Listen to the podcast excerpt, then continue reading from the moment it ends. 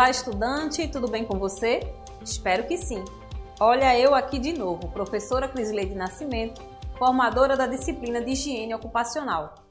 Nesta terceira semana, está sendo apresentado um conteúdo que traz tudo sobre a identificação e a avaliação dos riscos no ambiente laboral. Então, vamos falar um pouco sobre a importância de levar em consideração a hierarquia das medidas de controle.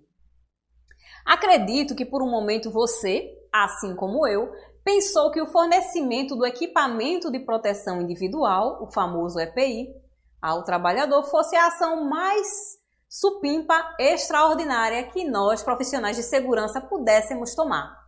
Estou protegendo meu funcionário. Pois é, lamento informar que nos enganamos. Esta é a última medida a ser tomada. Como assim, professora? Vamos lá então desconstruir esse pensamento errôneo que, sem dúvidas, por algum momento de nossas vidas, pensamos dessa forma.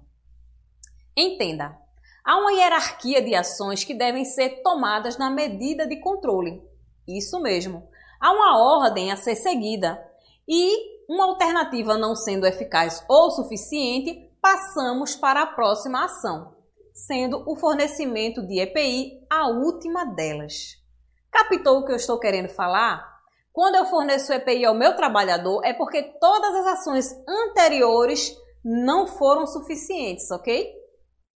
A primeira opção na hierarquia de controle de risco é eliminar o risco. Ela é a mais efetiva, mas também é mais difícil de implementar. Isto porque nem sempre é possível eliminar determinado agente, não é verdade? Se assim fosse, seria perfeito. Pois bem, Podemos exemplificar para esta ação, por exemplo, o trabalho com um produto químico em uma linha de produção. O ideal seria o não uso desse produto, mas se ele realmente for essencial para a minha fabricação. Entende? Mas é como eu falei, há casos e casos. A segunda opção seria a substituição. Substituir um produto perigoso por um produto não perigoso ou menos perigoso. Então, isso iria possibilitar que os trabalhadores desenvolvessem suas tarefas com segurança. Voltando para a minha produção, se eu trocar os produtos químicos tóxicos por outros mais seguros que apresentam pouco ou nenhum risco à saúde, eu estarei aplicando o método de substituição. Mas digamos que mesmo assim não é possível realizar esta ação na minha linha de produção. Então vamos para o próximo passo, a ação administrativa de controle.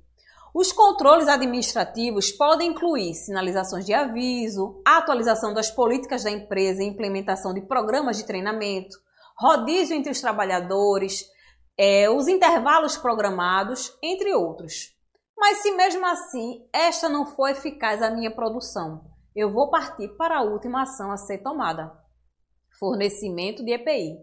Não menos importante que as demais, mas na base da hierarquia do controle dos riscos, esta é a última ação quando os demais não atendem ao que desejamos. Então, em síntese, as medidas de controle devem ser tomadas inicialmente na fonte do problema.